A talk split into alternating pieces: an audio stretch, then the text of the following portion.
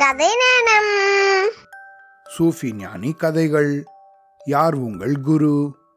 மிகச்சிறந்த சூஃபி ஞானிகளில் ஒருவரான ஹாசன் அப்படிங்கிறவர்கிட்ட தான் இறக்கும் சமயத்தில் உங்களோட குரு யார் அப்படின்னு ஒருத்தர் கேட்டாராம் அதுக்கு அவர் மிக தாமதமாக இந்த கேள்வியை கேட்டிருக்கீங்க.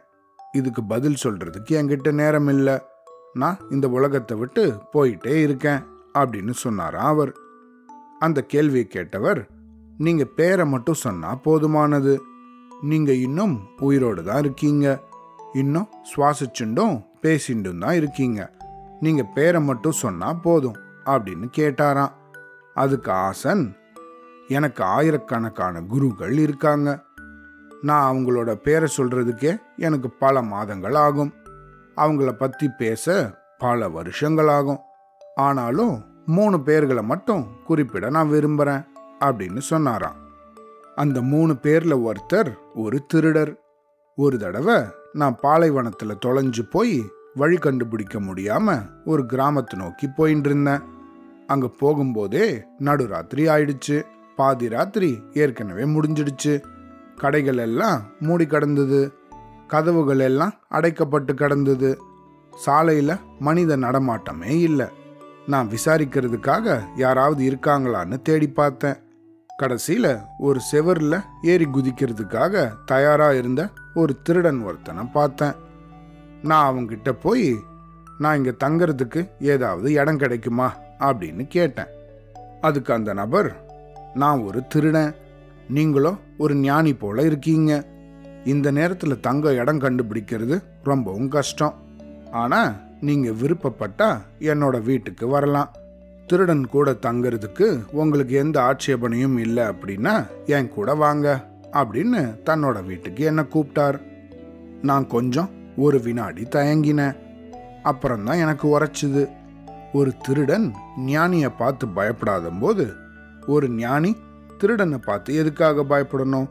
உண்மையில் அவன் தான் என்னை பார்த்து பயப்படணும்.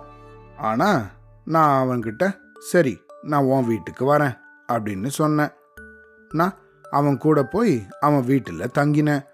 அந்த மனுஷன் ரொம்பவும் அன்பானவன் ரொம்பவும் அருமையான மனிதர். நான் அவனோட வீட்டில் ஒரு மாதம் தங்கினேன். ஒவ்வொரு இரவும் அவர் திருடுறதுக்கு கிளம்பும்போது சரி நீங்கள் உங்கள் வேலையை பாருங்க நீங்கள் தியானம் செய்யுங்க ஓய்வெடுங்க நான் என்னோட வேலையை பார்க்க போகிறேன் அப்படின்னு சொல்லுவார். அவர் திரும்பி வரும்போது ஏதாவது கிடைச்சுதா அப்படின்னு நான் கேட்பேன். இன்னைக்கு எதுவும் கிடைக்கல. ஆனா நாளைக்கு திரும்பவும் முயற்சி பண்ணுவேன் அப்படின்னு சொல்லுவார்.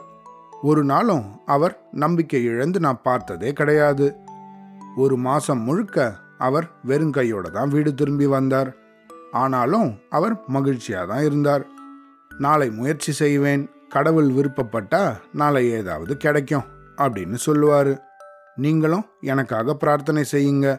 இந்த ஏழை திருடனுக்கு உதவி செய்யுங்கள் அப்படின்னு நீங்களும் கடவுள்கிட்ட சொல்லுங்க அப்படின்னு என்கிட்ட சொல்லுவார். மேலும் தொடர்ந்து ஹாசன் சொல்லும்போது நான் பல வருஷங்கள் தொடர்ந்து தியானம் செஞ்சுட்டு இருக்கும்போது எதுவும் நடக்கல. நான் ரொம்பவும் மனமுடைஞ்சு நம்பிக்கை இழந்து இது எல்லாத்தையும் நிறுத்திடலாமா அப்படின்னு பல சமயங்கள் நினைச்சிருக்கேன். கடவுளும் பிரார்த்தனைகளும் மடத்தனம் அப்படின்னும் எல்லா தியானங்களும் பொய் அப்படின்னும் நினைச்சிருக்கேன். அப்போ திடீர்னு அந்த திருடனோட ஞாபகம் தான் வரும். அவர் ஒவ்வொரு நாள் ராத்திரியும் கடவுள் விருப்பப்பட்டா நாளைக்கு ஏதாவது கிடைக்கும் அப்படின்னு சொன்னது தான் நான் நினச்சிப்பேன். அதனால இன்னொரு நாள் முயற்சி செஞ்சு பார்க்கலாம் அப்படின்னு நினச்சிப்பேன். திருடன் கூட அந்த அளவுக்கு நம்பிக்கையோட அந்த அளவுக்கு நம்பிக்கையுணர்வோடு இருக்கும்போது நான் ஏன் இன்னும் ஒரு நாள் முயற்சி செஞ்சு பார்க்கக்கூடாது அப்படின்னு எனக்கு தோணும்.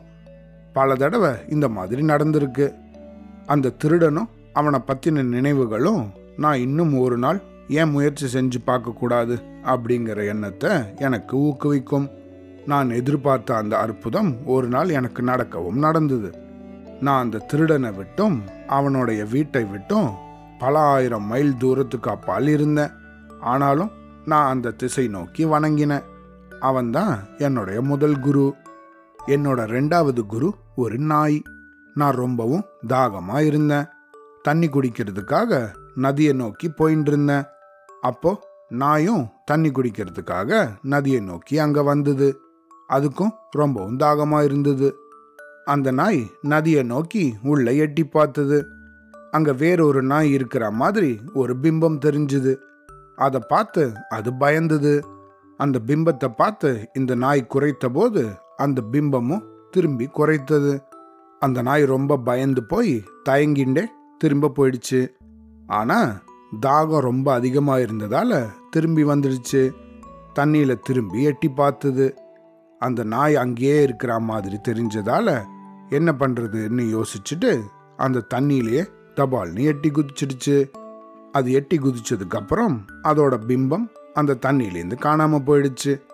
தண்ணியை நல்லா குடிச்சிட்டு அது ஒரு கோடை காலமாக இருந்ததால் தண்ணியிலேயே நீச்சல் அடித்து ஆனந்தப்பட்டது. நான் அதை பார்த்துட்டே இருந்தேன். அது மூலமாக கடவுள்கிட்டேருந்து எனக்கு ஒரு செய்தி வந்ததை புரிஞ்சுட்டேன். ஒருவர் எல்லா பயங்களையும் எதிர்கொண்டு அதை நேருக்கு நேர் சந்திக்கணும் அப்படிங்கிற விஷயத்த நான் புரிஞ்சுட்டேன். எனக்கு தெரியாத புதிய விஷயங்களுக்குள்ளே குதிச்சிடும் சமயம் ஒன்று வந்தது. அப்போ எனக்கு பயமாகவும் இருந்தது. அந்த எல்லை வரைக்கும் போயிட்டு தயக்கப்பட்டுண்டு அதை நான் கற்றுக்காமையே திரும்பி வந்துடுவேன். அப்போ அந்த நாயோட நினைவு தான் எனக்கு ஞாபகம் வந்தது. அந்த நாய் எட்டி பார்த்து குதிச்சு தன்னுடைய பயத்தை தானே நீக்கின்றது போல நானும் நான் அறியாத புது விஷயங்களுக்குள்ள எட்டி குதிச்சு நான் ஏன் அப்படி செய்யக்கூடாது அப்படிங்கிறது எனக்கு தோணி. நான் கத்துக்க பயந்த அந்த புது விஷயத்தை கத்துக்க ஆரம்பிச்சு என்னுடைய பயத்தை அதிலிருந்து நீக்கிண்டேன் அப்படின்னு சொன்னாராம். அதனால அந்த நாய் தான் என்னோட ரெண்டாவது குரு. என்னோட மூன்றாவது குரு ஒரு சின்ன குழந்தை. நான் ஒரு நகரத்துக்குள்ள போனபோது அந்த குழந்தை ஒரு மெழுகுவத்தை ஏத்திண்டு போச்சு. மசூதியில வைக்கிறதுக்காக ஏற்றப்பட்ட அந்த மெழுகுவத்திய கைகளில் எடுத்துட்டு போயிட்டு இருந்தது அந்த குழந்தை. ஒரு கிண்டலுக்காக நான் அந்த குழந்தைய நீயா இந்த மெழுகுவத்தியை ஏத்தின? அப்படின்னு கேட்டேன். அவனும் ஆமான்னு சொன்னான்.